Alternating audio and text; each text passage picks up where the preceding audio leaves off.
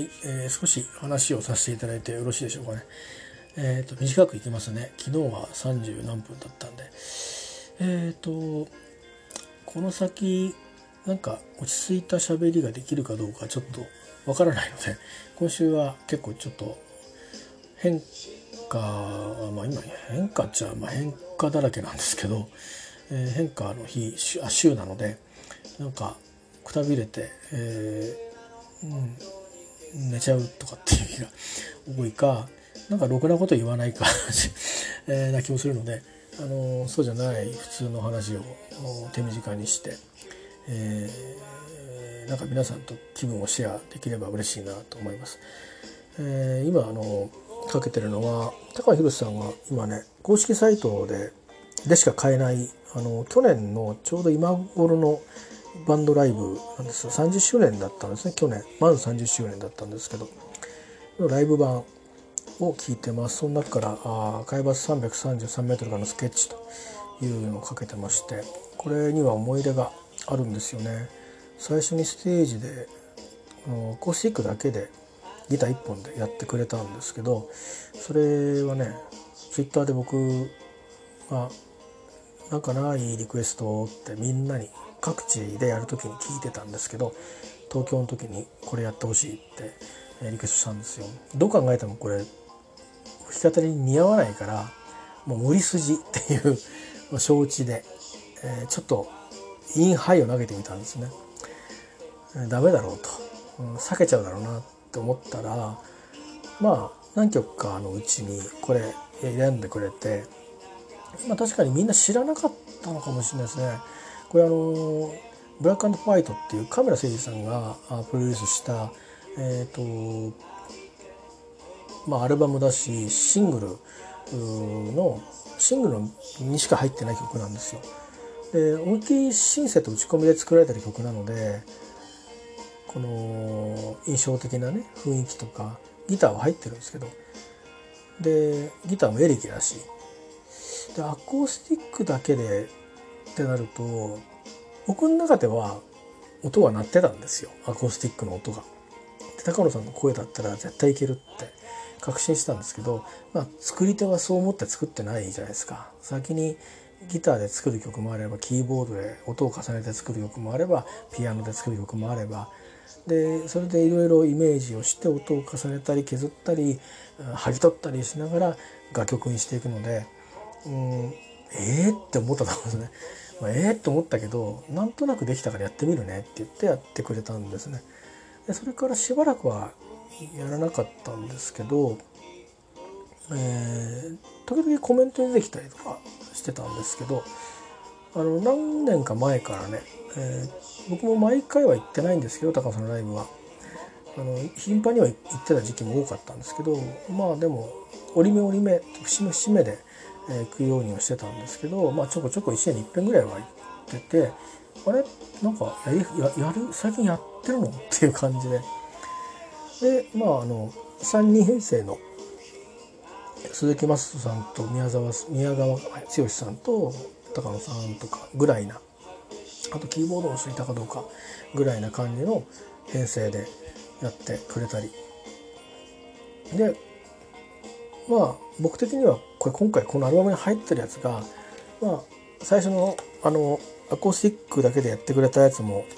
いい思い出なんですけどリクエストに応えてやってくれたのも、えーこれはバンドサウンドで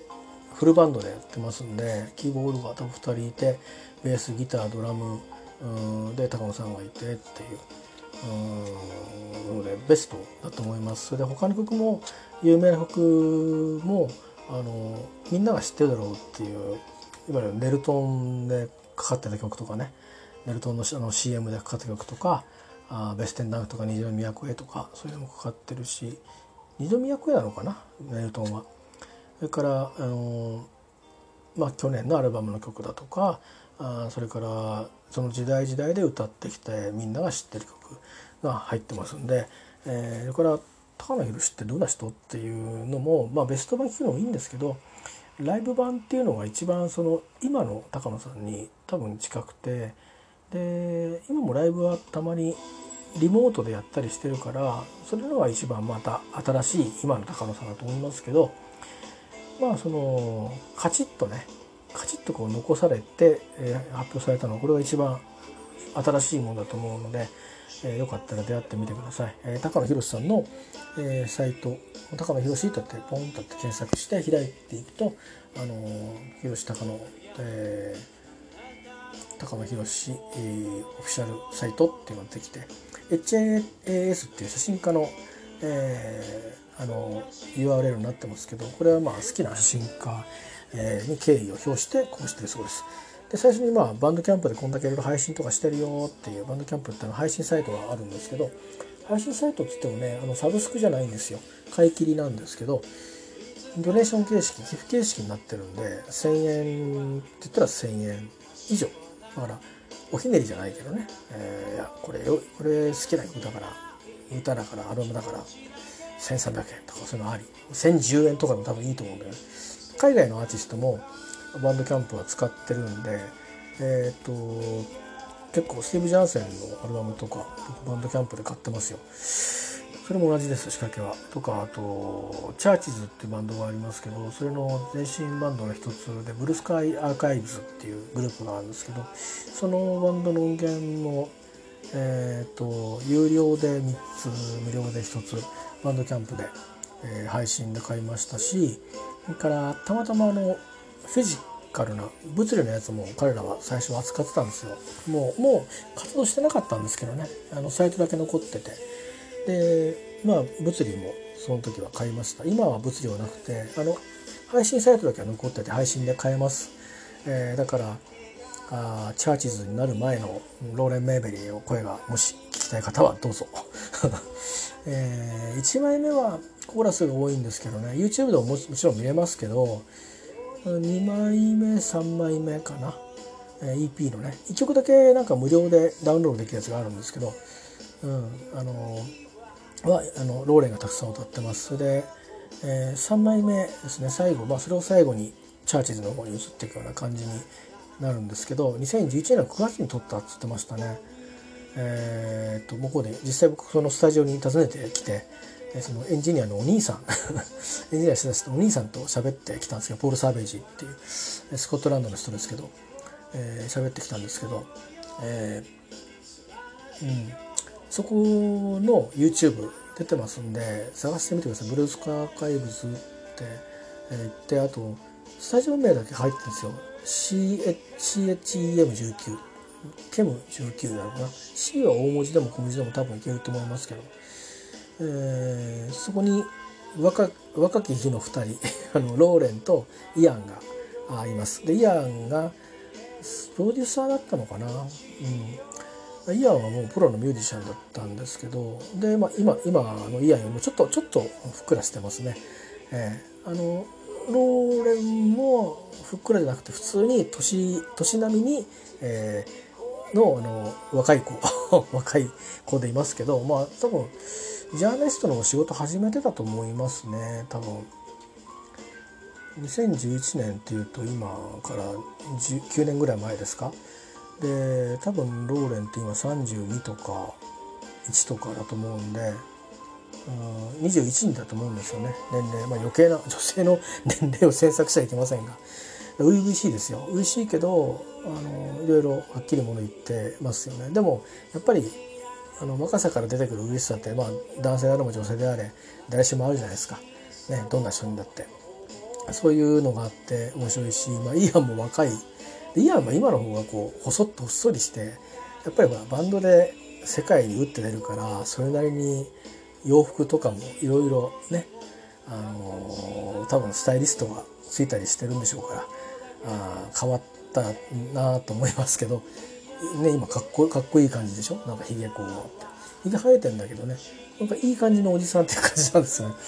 えー、まあまああの見てみてください。ってこと聞いてみてください。バンドキャンプでね。えー、でまあ私今日お勧めしたいのは高野宏さんのこの宏高のオフィシャルサイトでですね、えー、一番下の方にライブアルバム「東京シティフォロクローレ」えー、オンラインショップ限定発売中ってあって。これが、えー、バイってのを押すとねオンラインショップに飛ぶようになってますでそこにいくつかこれだけじゃないんですけどサブスクでは出してないよっていうやつのマーク付きでサブスクに出してるのもここでも買えますし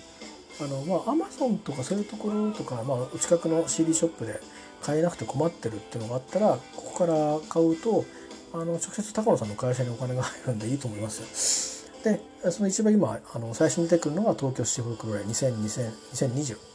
ライブオンラインショップで3000円になってますけど3000円かと思うかもしれません。あの今サブスクの時代にね980円で聞き放題。どうなんだって思うかもしれませんけどやっぱりねジャケットの中にあの全曲の歌詞が入ったりしてるわけじゃありませんけど、誰が参加したんだとかそれから高野さんが今2020年9月に何を思ってるかっていうコメントも入ってたりしてまあジャケをねあのこれ何のジャケなんだろうなって思いながらこう見るのもいいし、えー、まあこれはとにかくこの CD っていう媒体でしか手に入らないもんですから、えー、貴重かなと、えーえー、思います。まああの中にも結構ねグッズ関係売り切れちゃってるものがねあったりしてその他にもねあのうん売り切れてるものもあるな CD でね。それからリマスターしたやつでアマゾンとかにも手に入んないやつつまりそのあのメジャーレーベルにいない時代のね「タイドとか「ライドンタイド」っていうアルアルバムなんかのリマスター版が2013年出てるんですけど、えーと、それが値引きされた価格で買えるので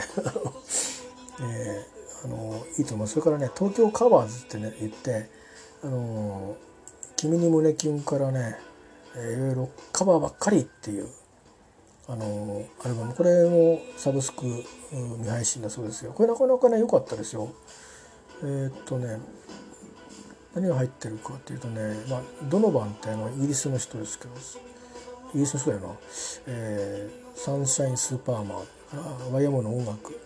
からハーパス・ビザルのドリフタードリフターってやつですね。あのアルバムで入った曲も中にはあるんですけどね。からレボリューションビートルズのこれなかなかかっこよかったですね。それから「私のにゃんこ」っていう山彦さんがみんなの歌で歌ってる歌とか。それからねえー、っと大村憲司さんも自分のアルバムで歌ってましたけど確かジョージ・ハリスンの「 Far East Man」とかそれからえっ、と「 Satisfaction」ローリング・ストーンズ。でそれの多分これ Devo のカバーだと思います。それからえっ、と YMO の Cue のカバーですね。これはなんか YMO のトリビュートに入ってた曲だってますね。それからインストもあってペンギンカフェオーケストラのサザンジュークボックスミュージックとかあったりあとカルリーのトリビュートに入ってましたけどワンダーフォーゲルとかそれから細野さんの終わりの季節。これいいですよ。それからえーと、トットのねカバーはなぜかインターナショナルフィールなんだよな。だからムーンライダースのいとこ同士なんてなかなかこう微妙な渋い 曲が選ばれていたり、えー、それからあと、まあ、これは多分テイトマさんとのつながりだと思うんですけど D ライトのね、えー、世界でヒットした「グルービン・ダハード」えー、聞けば分かりますよ、えー、90年代やっちゅうこと聞いたはずです。それからビートルズの「In My Life」で最後が、まあ、最後だったことはあるんですけどシックで、えー、まああナイル・ロジャースのねグループですけど「あのチャカチャカ言わないです」えー「At Last I'm Free」えー、っていう曲が入ってこれはねまああのもう10%引きですね。うん。4000以上買うと送料無料っていうから今私がご紹介したアルバムと何かもう1個選んで買うとおすすめいっぱいあるんですよ。あのあだからアマゾンとかでなんか送料無料とかで買えないのがあったらここから買うといいと思いますよ。あのえっとですねまあおすすめはちょっと1個売れちゃったりしてますけどナタリー・ワイズはあの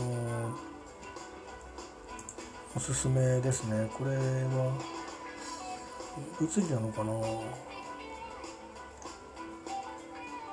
？CD ですね。ナタリー・ワイズはね貴重ですね。あの斎藤哲也さんとビッケっていう人と一緒にやってたんですね、まあ、そこにどっちかというと高野秀さんが割り込んでったっていうのは近い、えー、近いんですけど、えーまあ、斎藤哲也さんが、まあ、もうビッケさんビッケさんはあと,、えー、なんだっけ東京ソウルセットの渡辺俊美さんなんかと今も一緒にやってんのかな？あそのグループにいた方で今も一緒に多分やってると思うんですけどね。最近は福島との関係があってね渡辺俊美さんの名前の方がよく出るかもしれませんけど渡辺俊美さんもソウルもやってるけどたまにソウルセットのあのグループみんなとやってるかもしれないですね。ちょっとフォローはできてないんですが。でちょうどこのナタリー・ワイズやってる頃にあの小泉京子さんあのブームのねザ・ブームの事務所に移ったのかな幸宏さんの事務所から。であの 5D っていう事務所があったんですけどでまあ結構宮沢和文さんのバンドまだまだバンドっていうよりか宮沢バンドっていう感じで、えー、やってたあ頃に、えー、このナタリー・ワイズをやってたんですけどこのナタリー・ワイズやってる頃に小泉京子さんあもうあの厚木っていう厚木インターチェンジだったか厚木っていうアルバムだったかな、えー、ソロアルバムがあるんですけどそれのプロデュースしてたりとかあの「さよならカラー」とかってあの知ってますかね。今離れ組の人が歌ったりしてますけどもともとスーパーバタードッグっていうグループの、えー、竹中直人さんが監督した「さよならカラー」っていうあの映画のサウンドトラッククっていうかメインテーマの曲なんですけどまあ、あのそういう曲を小泉京子さんが歌ったバージョンが入ってたりでバックは結構ナタリー・ワイズの面々が参加したり、えー、宮沢和美さんも曲を書いて提供したんじゃないかな。でこの時にまあそうですねなかなか異色な経路ではあるんですけど宮山由紀さんっていうカントリーの歌手がいるんですがその娘さんでえっ、ー、とあのあれです。えっと ど忘れしちゃった。えー、と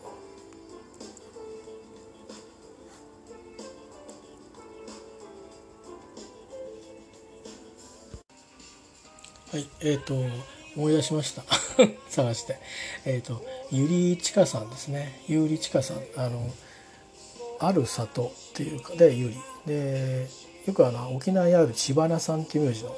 えー、知る花でちかさんですね。お母さんが、えーと、僕もあんまり詳しくなかったんですけどあの宮前由紀さんっていうね、えー、高名な、えー、カントリー、えー、まあヒルヒルビリだとかあれですけど、まあ、ナナッシュビルのね音楽を歌う歌い手さんだったっていうことで。で高野さんとちょうどそのナタリー・ワイズのがやってる頃に高野さんがプロデュースしたりとかしてでその頃に「まあ、確かな光」っていうロも高野さんが出した時にのライブですね。渋谷アックスでやったらしいんですけどその時に、えー、あのコーラスで参加してで、えー、その20周年の時ですね、えー、だからそれから何年経つんだろう、えー、6年とか経ったんですかね、えー、2009年。だから5年ぐらいなのかな。かもうちょっと前なのちょっと分かんないですこれそれがちょっと僕も不確かなんですけど。久しぶりだねっていうことで。で誰が出てくるか僕も分からないじゃないですか。ライブ高野さんのライブ通ないし。でまあ結局まあ鈴木雅人さんとえーと、斎藤哲也さんキーボードで。でコーラスにゆりちかさんがいてでドラムが宮川剛さんで高野宏さんということで。で、まあ、あの宮川剛さんはガンガズンバで一緒だったの知っててで斎藤哲也さんは、まあ、ザ・ブームで、えー、のバックをやってたっていうのとそれからえっ、ー、とナタリー・ワイズで一緒だったっていうのを知ってたのでああなるほど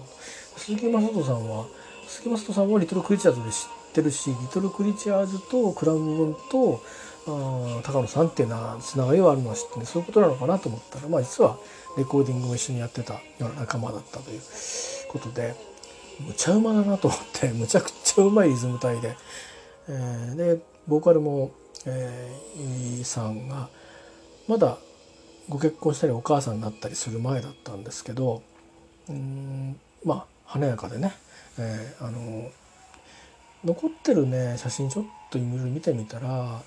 なんか鮮明に残ってるやつってすごく若い頃多分、えーと、高野さんがそのプルサウンドプルースする前からデビューしてるからあのえっ、ー、とアジアで最初に結構人気が出てるんですよね「あなたに会いに行こう」っていう曲で。でそれが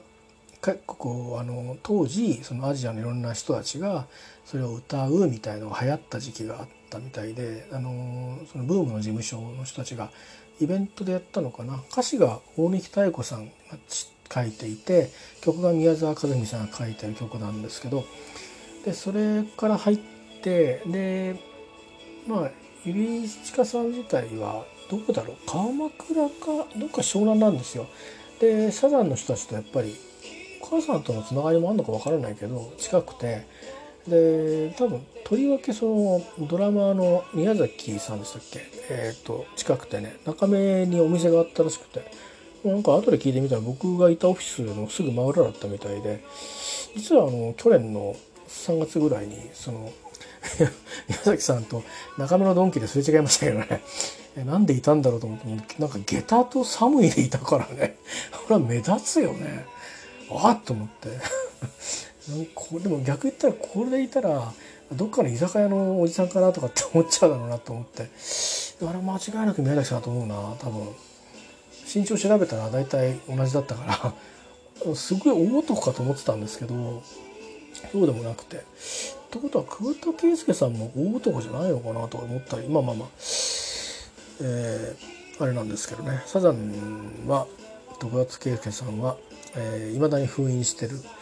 うん唯一封印が残ってる人なんですけど行こうと思ったんですけどね。たんですけど実は。チケットに抽選に外れて 行けなかったっていうそれっきり、えー、コロナの方に入っちゃったっていう感じなんですけど。えー、何が言いたかっていうとそうそうそういう頃にいろんななんか人のプロデュースやったりバンドのメンバーとしてやってたりとかしながらこういうユニットをやってたりしてた時代であのちょっとね異色なんですよ今でもつながってるものをたくさん発見できると思うんですけどあのキャリアの中ではあの高野さんの持ってるものとしては全然珍しいことじゃないんですねいろいろ聞いてみると。なんだけど最近インストものの作品も発表したりしてるのでこの新型コロナの期間とかにね去年もあったかな。でそういうものと言葉を、えー、ラップって言ってもねあのなんていうかなあのババババ喋るラップじゃなくてこうゆっくり言葉を捨ていくようなラップをビッケっていう人は喋るそういう、まあ、まあソウルセットがそういうグループだったと思うんですけど。それとまあうん3人が織りなす音の本当に音の世界って感じですかね、えー、の頃なんでちょっとこれもねえっ、ー、と多分普通だと再発売してればあると思うんですけど配信物では買えたりすると思うんですけどなかなか手に入んないんじゃないかなと思うのでおすすめ。ですね。残念ながらソールドアウトしちゃってるんですけど苦難門の伊藤大輔さんっていうドラマ、まあ、伊藤っていうドラマ有名な人は他にも伊藤大地って人もいますけども えーと、伊藤大輔さんっていう、えーと、ドラマと2人だけで、えー、ドラムとギターだけでやって あのとまあちょっとオ、ケ使ってた時もあったけどあのオ、ケ多分ね割と伊藤さんがなんかそのワントラックだけペッと流してたみたいな感じの。かあのオ、ケっていうかねあのあれですえっ、とまあリズム刻みながらあのあれですよ。あのエド・シーラン方式。あのえっ、とリレーのすごいなんかあれ進んだやつで録音していくタイプの。どんどん重ねていく足元で。あれを多用して、えーと、やったグループグループがあったんですね。あの TKN プラス DSK って。僕らはもう単純に伊藤さんと高野さんのバンドっていうツアーもやったんですけどアルバムとシングルも出ててえー、で会場限定のアルバムも僕もこれも多分買って持ってるなきっと。でライブアルバムも出てて、えー、なのでこれソールドアウトになってるけどもしこの公式サイトでもソールドアウトになってるんでもしあのどっかで見つけたら借りるなり聞くなりするといいですよ。でこれは前クランボンのライブに初めてクランボンだけのライブに行った時にえっ、ー、と有料のね無料のは行ったことがあったんですけどなんかサイン会みたいなえのがあってそれアルバム買ったそれもうち買買ったんだな。EP 買ったのかな。3人それぞれに喋りながらっていうまあいい時代ですよね。でわざわざ柏まで行って日程的に合わなかったんで東京が。で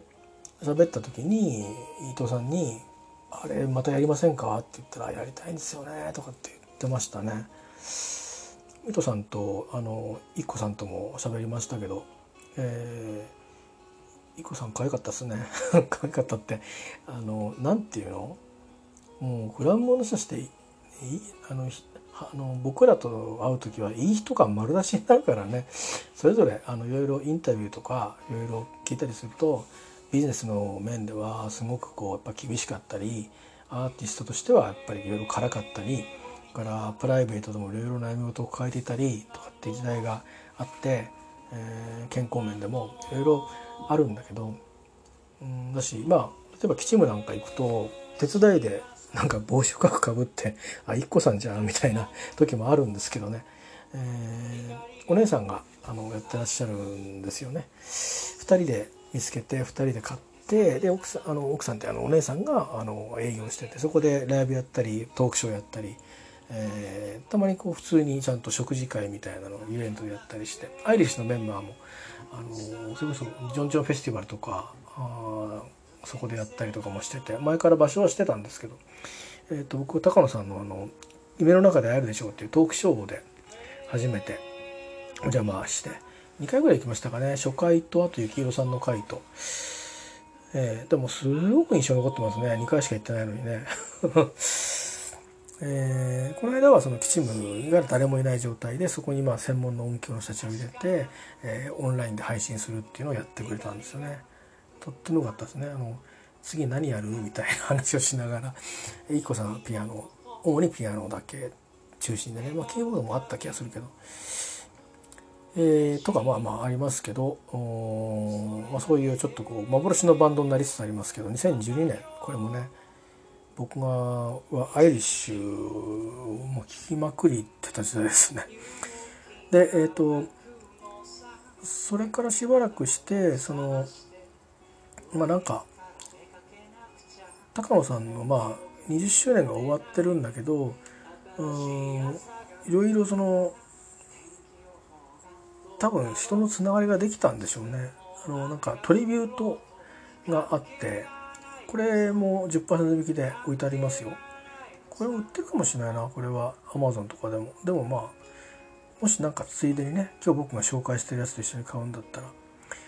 もうあの今なんだろう。うん。例えばツイッターやめちゃったとかっていう人もここで一緒にやったりしてるけどこれね結構いいんですよ。7曲ぐらいしか入ってないんだけどもう一人一人ね例えばうん今今どうしてるんだろう。って言えば売ってないやとかっていうのはあるんだけど例えばそのなんだっけな幸宏さんたちとも一緒にライブやったりもしたことは宮内優里さんっていうあのエレクトロニカのアーティストと一緒にやってたりそれからイエイエっていうあの全部自分で確か楽器やる人だったと思うんですけどそういう人とやったりシュガーミーとかリトルモアさんとかあとコンセルトなのかなコンサートなのかな。知らないで聞いてるからね俺、えー、高野さんはとにかく歌だけやなんだって。作詞して歌だけってそういう企画で音は全部このあのパートナーが作ってミルクとかあと向井内優さんのこれはでも春がいっぱいで多分あの大村健二さんの春がいっぱいなんじゃないかなだっじゃないかなっていうえっ、ー、とラリーの仲間たち多分ラリーってこれレーベルか事務所かなんかですよね多分ね。とか、まあ、そんなのもあってで公式サイトじゃなくて多分これはメジャーで売ってたと思うんであのあれですけどブラジルで撮ってきたリオで撮ってきたトリオっていうアルバムがあってこれはねこれはあれですよ。あの日本人では多分宮沢和文かこの人しか多分できない。うん、いやっていうかもうこの人しかできないっていう高野さんしかできない方であろうっていう、うん、メンバー。もちろん中原仁さんっていうあのコーディネーターがいたからこそだと思うんですけど、えーまあ、だからこそあのこのうんアートリンゼとですね、えー、と日本で、えー、高野さんがこうセッションやったりとかああいうことにつながってもういくんですけどアートは旅行の時に遊びに来たらしくてアートってもともとねニューヨークで活躍した人なんですけど、まあ、半分ブラジルの血が入ってるんですかね。だからまあ今リオとかにもいたりとかいろいろしてる人らしいんですけど「えー、トリオ」ってアルバムがあって公式サイトでは紙ジャケット仕様売り切れてますが、えー、うん、でもこれも多分どっかで手に入ると思うんでこれはおすすめですよ。あの何せねクリック使ってないアルバムですからね。でプロデューサーがあのカエタノ・ベローゾの息子のモレーノ・ベローゾ、まあ、モレーノ自体の作品もすごくいいんですけど、まあ、モレーノとそれからこのアルバムは、えっとね、3人いるんですよねあの世代の。うん、まあそれよりもっと若い世代行くといろんな音楽やってる人たちがブラジルにはたくさんいるっていうことなんですが、えっとまあ、なんとなくこのニューウェーブ的なブラジルニューウェーブ的なね、えー、3人いてモレーノとからドラムのドエメニコそれからベースのカシンっていう、えー、3人いるんですけどでカシンとは他の高野さんのアルバムでブラジルにガンガズンバリ行った時に、えー、撮った撮ってきたやつ多分ガンガズンバだと思うんだけど撮ったやつを、えー、収録されたのがあるんですけどえ、ー、と多分それはモレーノも入ってたんじゃないかな音は分かんないんだよな生なのかあれなのか。でこのトリオには、えー、ドメニコと,、うんえーと、モレーノが、あのー、まあ、関わってるんでドラムは、えー、基本的にドメニコなんですよ。えー、で例えばもともと高野さんのアルバムに入ってた曲とかそれからデビュー曲「See You Again」なんかをそのドメニコの解釈でドラムリズムを作ってるんででクリックなし「せーのドン」でこうまあもちろん「せーのドン」で一斉に取ったわけじゃないですけど、うんと、その彼のリズム感で入れたドラムにかぶせていくっていう、えー、いうことで、えー、いろんなタイプの曲が入ってます。新曲もあればそういうセルフカバーもあると。これがなかなか秀逸高橋幸宏さんも絶賛でしたね、えー、いやもう本当、うん、別にもうボサノバボサノバしたボサノバももうサンバサンバしたサンバも一曲も入ってないんだけどあの見事にブラジルとなんかと、うん、東京がマッチしてる感じがしますね日本っていうか東京かなと思います。でうんまあ東京を思ったような雰囲気の曲もあったりとかしてねえー、っとまた写真がねあの露骨にリオだっていう感じじゃなくていいんですよ。あリオみたいな感じのねジャケでいいですね。でこれが終わった後は実はいろいろなんかライブまあトリオのツアーをやったり弾き語りツアーをやったりその間にこうあの手売りの CD とかの2枚目とかを作ったりして出してくれてたりしたんですけどその後あのえっ、ー、とダージリンっつってあの松たか子さんのえっ、ー、と旦那さんのなんだっけ なんだっけはないよね。えっ、ー、とあの坂さん坂義行さんと、えー、それからドクター・キョンってキーボードのね、えー、その2人が作った、まあ、レーベルでえー、いろいろ、まあ、小坂忠さん出したりとかいろいろしてるんですけどその中で高野さんも、えー、やっててでこれはね基本的に一発撮りだったんですって曲ごとに。でそれはまあどうするかは相談してるやっていくらしいんですけど、えー、1曲ずつ「せーのドーン」でもちろん多分クイックは着ながらドラマーは叩いてたりしたと思うんですけど、うん、だったり機械のドラム使ったりしたと思うんですけど、えー、基本的には「せーのドン」で撮って2日で撮り終えたっていう「Everything is Good」ってアルバムもあります。えー、これはこれもね25%引きで売ってますよ。あの基本的に会場の物販とかで別に割引ないですからね で必ずしもサイン会もあるわけでもないので、うん、そういう意味ではこれは得かもしれないですね。えー、もともとこれ確か通販でしか買えなかった気するしな。えー、っていうね何かいろいろご紹介してますけどねその他にあのまあ30年経ったんであの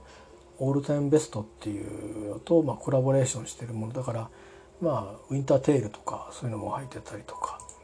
それも10%引きで入ってますねなかなかね CD ってまあ借りちゃえばっていうのもあるんだけど、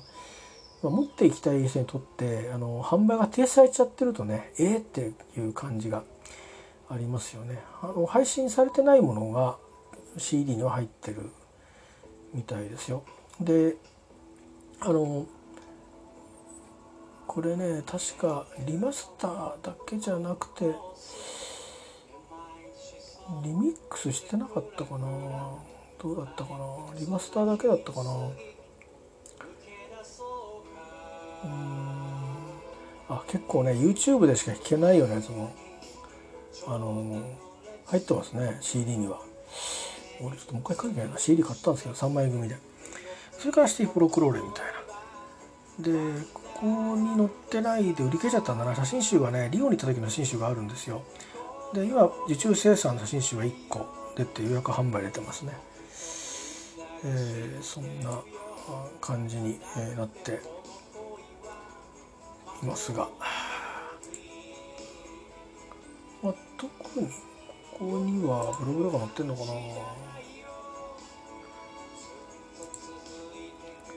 えっ、とねあそうそう。で直近のニュースとしてはゲスト宮沢和文さんにしての、えー、ライブセッションですね、えー、が、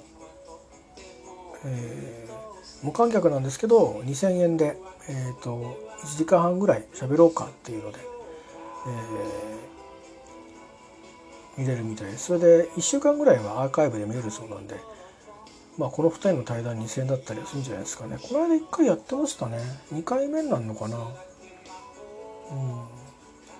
えー、ということだそうで。今週ですね、えー、だから後からも見れるからいいかもいいかもってあの君が君が買えばっていう感じですけどそんなことがあったり、えー、それからこれはもう終わっちゃったのかなワンマンライブの配信チケットがあったんですけどこれはもう終わっちゃったですね。えー、まあバンドキャンプの方はいっぱいですよ。うん、あの視聴ができるので聞いて気に入ったのがあったら、えー、どうぞと思いますけどあの一つだけエピソードをお伝えしておくとうんと最近の話だと新生新ライブっていうのがあってまあそのどっかライブハウスに行って今でこそそれこそどっかすごい人はねあのでっかいところでうわーっと本当セット入れてやってそれを放送してみんながリモートで見てるみたいなのやりますけどあのそういうチームとかそういうところでライブをやってとかスタジオとかでライブをやって、えー、それをあの流すとかそれからいろんな人たちがいろんなところで撮った映像を、えー、それをみんなに配信してとかっていうまあなんか音楽番組っぽいはあるけどそういうことをやったりしてるんですけどそれのあの配信音源なんかもありますね。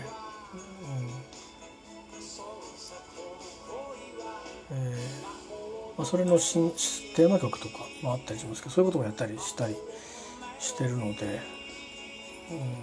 うん、いろいろいろいろありますが。まあねこの中でねあれかな。まあなんかのアルバム持ってるとそのナイスペインティングとかに入ってたりそれからさっきの多分30周年のアルバムの方に入ってると思うんですけどえっ、と多分入ってんじゃないかな。あないかな。あれ？なんかに多分ね入ってたと思うんですよね。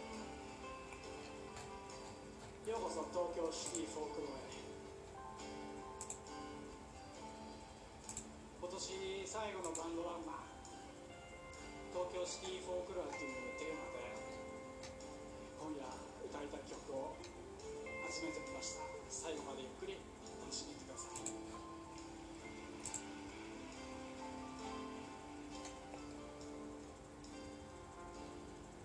ああどれだろう？どっかね何のアルバムだったのかな？なんか忘れちゃったけど忘れちゃったからこれ単体で出てるのかもしれないんだけど「 Candle of Hope」っていう曲があってであこれ City Folklore にも入ってたかもしれないけどこれがですねもともとは実はあれなんですって。 SMAP。確か。確か SMAP 向けに、えーと、オーディションでね、うんと、提出した曲らしくて。残念ながら選ばれずっていう曲だったらしくてでもう随分経ったからもういいかなって言ってであの自分であの曲として発表したっていう、うん、ことだし意外といいですよ。多分あの年代としてはあの頃かなセロリとか、えー、とか夜空の向こうとかなんかあの頃だと思いますけどね。っていうのがバンドキャンプの方であったり、えー、なんかたっぷり高野宏さんを紹介しちゃいましたけどそんなことしたかったんだっけ俺。あまあねそういうのを今聞きながら一回終わりましたよね。えっとなかなか気持ちいいですわこれ。やっぱ聞いてて。あんまりいいスピーカーから今出してないしヘッドホンで聞いてるわけでもないんですけどおすすめですっていうのとよろしければね対談イベントキチムからあ宮沢和文さんと、えー、高野宏さんがあトーク2回目だそうですが2000円だそうです、えー、よかったらチェックしてみてください。ということでであとはあのプチプチ情報であのーまあいろいろもうご存知な方多いと思うんですけど「アメージング・レース」っていう曲がありますですよね。でこれは僕もなんかみんながなんかあの集まって歌ったりしてるのを聞いたりあるいはバグパイプで演奏してるのをなぜか読売ランドで あの聞いたりとかしてイギリス人の人が吹いててその人スコットランド人なのかなと思うと微妙なんですけどねなんかどうだったかなって感じはあるんですけどうんとでも例えば YouTube とかチェックすると結構アメリカとかで何かのイベントの時に結構吹かれてることが多くてスコットランドとかの映像を見てこれを吹いてるっていうのはまあなくはないんですけどどっちかっていうとスコットランド・ザ・ブレイブとか他の曲を吹いてる時が多い気はするんですよ。で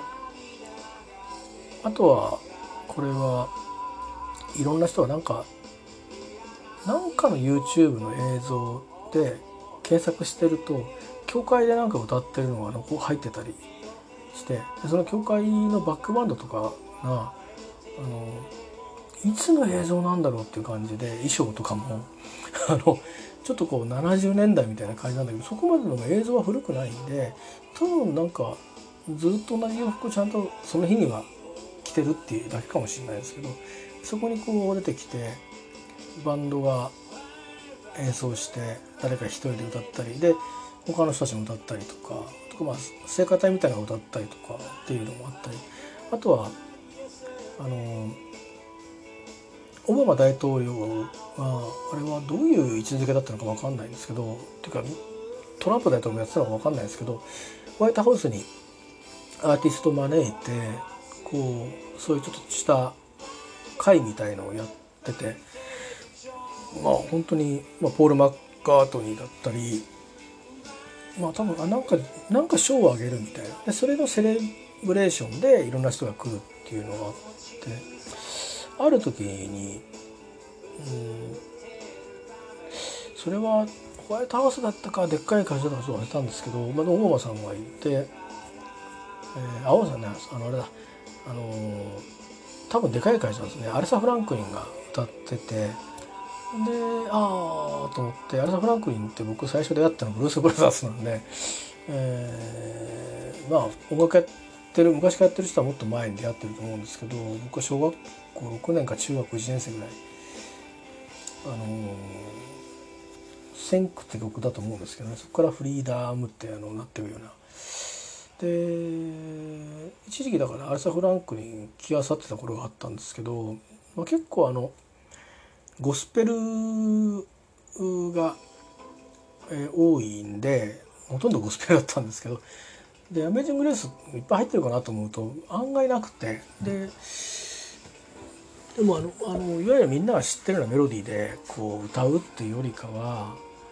あなんだろう。あアメージング・レースぐらいはバーッと歌うけどあとは結構こうおあのまあ牧師さんとかがお説教するような感じでこう言うっていう、まあ、まあゴスペルだからなんですかねそんな感じでしたよね。えーでこの「アメリカン・グレース」なんですけど、まあ、日本だと、まあ、僕らの世代だとねなんか本田美奈子さんが歌ってたなとか記憶残ってんですけどでどっかで見逃してたと思うんですけどある時にえっ、となんでかわからないけど映画があるっていうことに気づいたんですよ。でその映画を多分ワウワウかなんかでチラッとチラッと途中から見ちゃったんですよね。頭の方を抜けて途中から見ちゃったんですよ。ででもまあまあ後で気づいてみたら結構はは花から見てたんだっていうのが分かったんですけどで見てたらあれ？この人なんとかバッジじゃないの？みたいな名前長い人？みたいな出てきてで何やるんだろうってずっと見てったらであれ？これユスンドゥールじゃねえの？っていう太った？みたいな感じの人たちとかがまあいっぱい出てるんですよ映画。で、まあ、実際出てたんですけどユスンドゥールが。えーでまあ要は奴隷貿易をこうやめさせようっていうようなに活動した、えーウィリアム・ウィルバフォースっていう、うんまあ、代議士のとそれからその盟友映画の中では盟友ってことになってましたけど、えー首相のピットとの関係性を描きつつ、えーのウィリアムがどういう活動をしたかそれからその彼にそういうふうに仕向けようとした人たちが一体どんなまあ過去を持ってて、えー一体どんな動機で彼に接近してきてるのかっていうことも、えーこう映し出されるんですけどまあ邪悪ではないんですよね。邪悪ではないんだけど、まあ、結構こうみんなにはめられていくっていうかやっぱ抵抗勢力がいるんで、まあ、そういうのでこうみんなしやめたみたいなダメだなっていう中でややっぱりやんなくちゃダメだっていう風に立ち上がる人がいてでまたその伴侶になった人がもう病気になっちゃって、えー治すためにまあまあちょっとね夫婦誰かいた方が嫁さんがいた方がいいよみたいなお世話をしてくれるやっぱりこう世話をしてくれるような、まあ、代議士仲間みたいな人がいて。でスコットランドなのかどんなか郊外の方で静養しつつ、まあ、無理やりその人とこうあの静養が終わったあたりで、まあ、ロンドンの街中でまた出会わせようとすると。お互いにそういうのが嫌で。なんだみたいな。あのな起こり合ったことが逆にまたお互いの距離を近づけたみたいな感じになって、えーまあ、会社はうまくいかないんですけど、まあ、ある時に、えーふとまあ一緒になるようなことを決意して結果的にそのことがウィリアムをその伴侶になった人が支えてっていうまあそういう映画がね本当はどうだったか分かんないですけどストーリーになってて。でまあ事実は何かっていうとこの「アメリング・レース」はアメリカ人が作った曲ではありませんっていうことですね。えーで作曲したのは誰かは分かりませんがえっ、と歌詞は少なくともあのアメリカ人じゃないですね。えー、とイギリスの牧師さんでで彼は、えー奴隷貿易に関わっていてとりわけ、まあ、奴隷貿易の船に乗っていたりとか、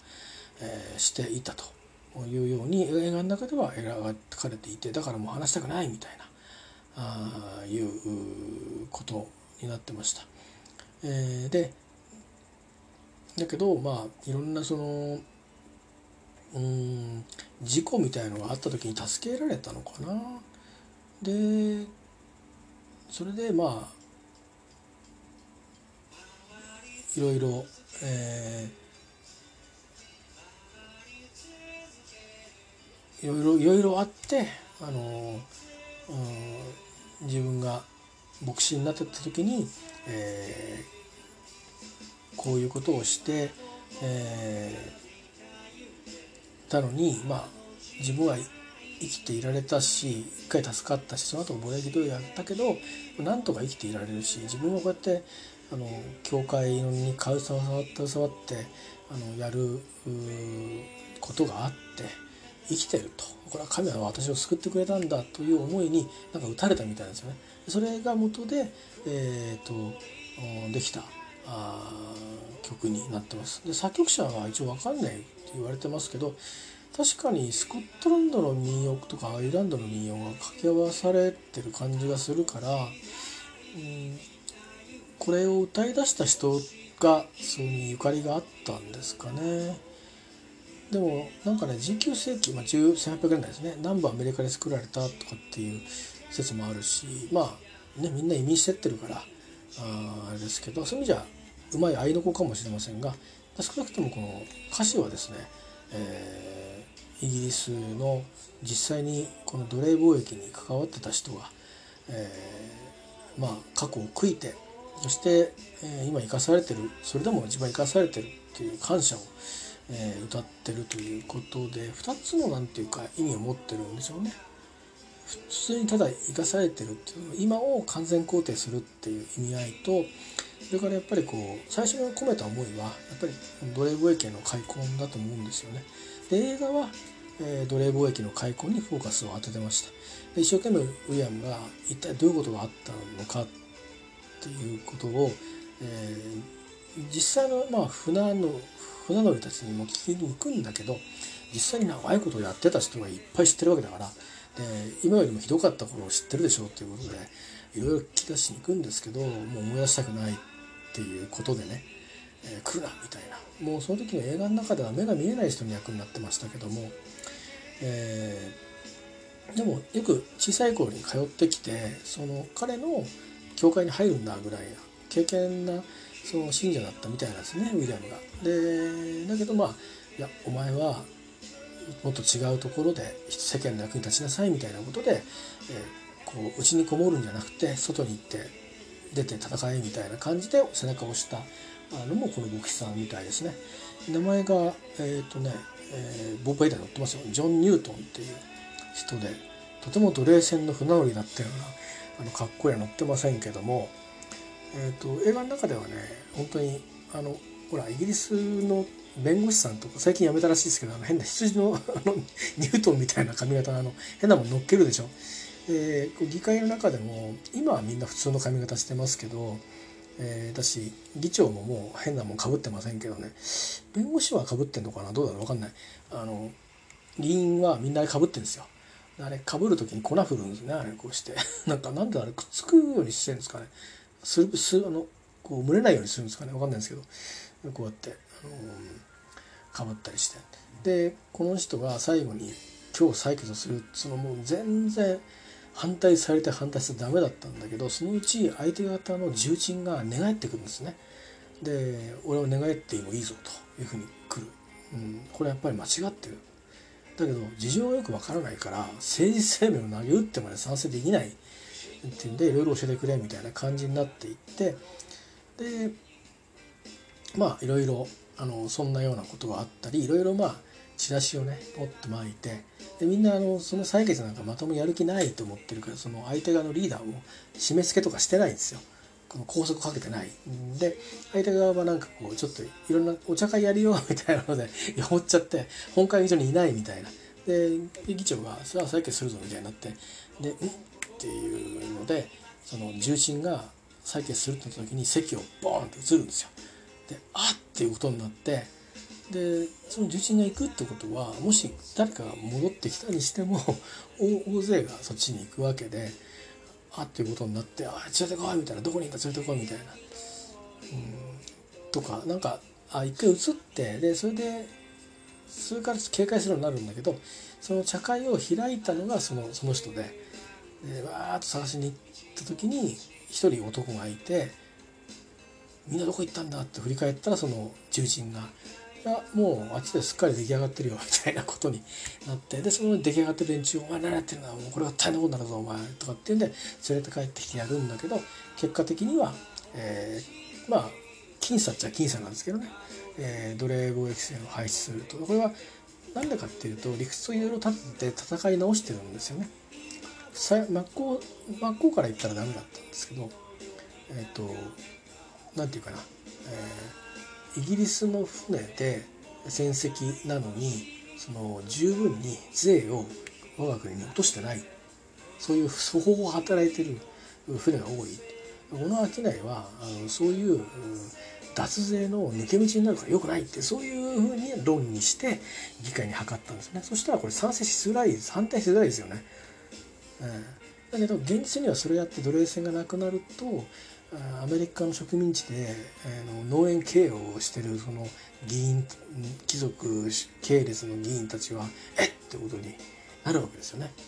あの裕福な生活をしてる糧になってるわけですから。というのでまあだけどその理屈に反対するその言い訳ができないじゃないですか。でもとりあえず何とかしなくちゃみたいなこの場で黙って負けてられるかっていうことにはなったんですけどあのまあえーと、シャーロックにも出てくるしいろんな映画出てきますけどちょっとあの背が低い俳優さんいるでしょイギリスの。彼も出ててで彼がまあなんかでどっちつかずなんですけど立場的に。あの議会終わった後の遊び場でもね相手側と遊んだりしてね、うん、まあまあそういう意味じゃ多分世渡り上手だなと思うんですけど。まあ決まった後はみんな拍手するじゃないですか。その一番の安泰勢力の親分は苦々しく何もしてないんで一言かけるんですよ。ノーブレス・オブ・リールだと。我々はまあ持ってるんだから、うん、あのそういうそういう持たないものが持ってるものに与えるっていうもののことを言うんですけど多分その時のノブレス・オブ・リージュっていうのはあのまあ僕たちにはいろいろあるよと。でまあ彼らはあれだけのためにこれだけやってきたわけだから。まあいいんじゃないかと。頑張ったんだからと。俺たちはそれぐらいでかい態度でいようじゃないかみたいなそういうまあ紳士らしいそのねいやらしい紳士ですけど、えー、ことを言って、うん、みたいな感じでまああのー、あとは能書きがバーッと流れて、えー、終わっていくんですけどね。よかったら是非あのー、まだ、えー、ハリウッドとかにいろんなとこに行く前のカンバーバッジがピットで出ててまあだんだん距離が疎遠になってったりするんですけどまたそのカンバーバッチの役なくして、えー、そのピット若き日のピットなくして映画の中ではですよ本当はどうだったか分かんないですけどあのウィリアムがそこまでその奴隷貿易船を廃止するっていうことに、えー、のめり込んでいくような人たちと出会えなかったというようなことになってて結構見応えのあるドラマに、えー、なっています。えー、出てる女優さんたちも、うん、あの今どうしてんだろうなその女優さん分かんないんだけど。なかなかイギリス美人が出たりしますし、えー、ユスンドゥールも出てますんでねあのミュージシャンの、えー、ぜひぜひご覧いただきたいと思います「アメージング・レース」っていう映画です、えー、で最後にどこの寺院かどっかの前であのイギリスで撮影されて「アメージング・レース」をバグパイプで演奏しながら映画が終わっていきます。あのとてもこう胸にグッとくるところがあります。あの全体的にそんなに派手な映像ではないですし派手な演出は一つもないです、えー、昔のまんまの映像を狙ったと見えてそう明るいシーンもそうないです、えー、庭園を奥さんになる2人と歩いてるとこが一番明るいかなっていうぐらいでただあと昔のロンドンを再現してるところもあるのでそういうところはちょっとあの他の映画でもありますけどね、えー、楽しいんじゃないかなと思うので。高野宏さんの、えー、サイトオンリーのライブアルバムのご紹介とアメージングレースの話をしてなんか他に言いたいことあったんだけど今日はこれでいいです、えー、明日も皆さんにとっていい日になりますように。